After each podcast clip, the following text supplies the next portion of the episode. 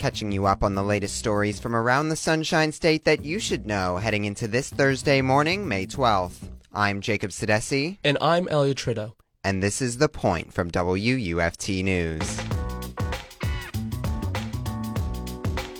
The Justice Department has charged a former UF student with a felony for attempting to provide material support, including himself, to ISIS. New developments showed that 34 year old Mohammed Solomon tried to convert his trial judge to Islam. I spoke with Fresh Take Florida's Meleah Lyden about how Solomon may face up to 20 years in prison and a $250,000 fine if convicted. The story kind of talk goes through and talks about how does an Alachua County resident, a former student at both the University of Florida and Santa Fe College, become accused of conspiring to help terrorists. And this story first got started when Mohammed Fathi Solomon was charged with a felony of attempting to provide provide material support, including himself, to ISIS back in early 2021, back in February.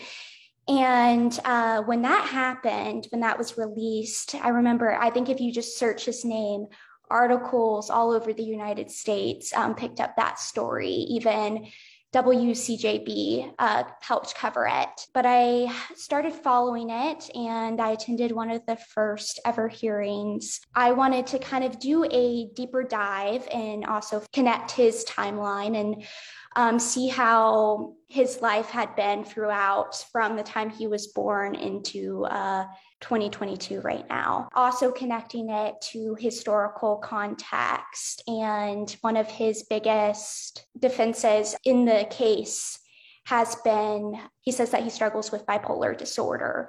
And that has been found according to federal court records. He had, he does suffer from serious psychiatric problems. And that's also made it not clear when or whether he may face trial because the case has kind of been delayed until he is determined mentally um, competent to face criminal charges. Can you tell us a little bit more about him and his early beginnings? Mm-hmm. Yes, he was born in Washington in June 1987 and then moved to Florida and attended Spruce Creek High School in Volusia County between 2002 to 2005. Um, and I've read articles about how at that time the school was considered one of the best in the country.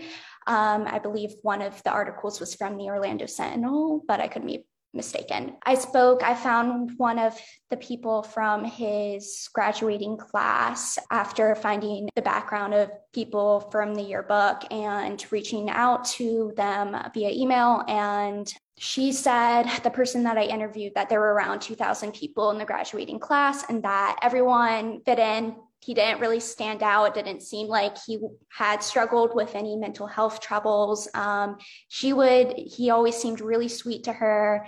Uh, she wasn't that close to him, but they would say hi in the hallways. And she was really shocked to hear um, what he was charged with. And then after high school, he was accepted to the University of Florida, and he didn't stay that there that long. He became he began in the fall of 2005, and he only stayed one more semester before dropping out in 2006. But his whole kind of story is a little bit hazy. Uh, I found his LinkedIn, and some of the dates don't necessarily correlate with actual records. For instance, his LinkedIn account said that he attended Santa Fe College from 2011 to 2014. But when I spoke to Santa Fe College, it said he only attended from 2009 to 2014.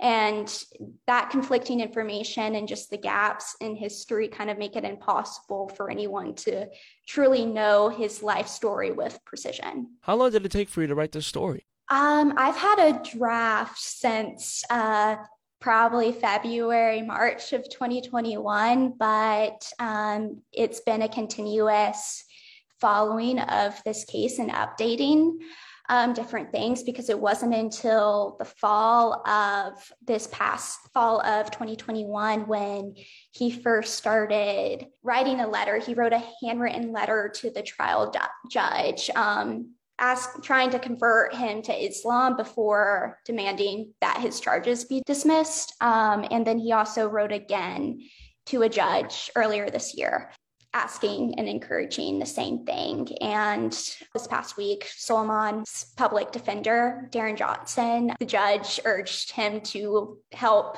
Solomon understand that communications to the judge should only go through the public defender. And so it's just been a continuous updating and following along of um, this case. And since we don't know when a trial date is going to happen, that's kind of been like, when is this going to get published?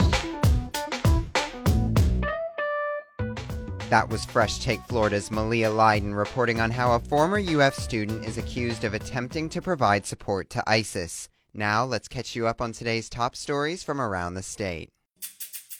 Alachua County jail staff will implement new policy changes following an incident in which inmate Erica Haven Thompson's baby died after being birthed in jail. WUFT Sarah Bresky reports that Captain Kaylee Bell of the Sheriff's Office began drafting the new policies.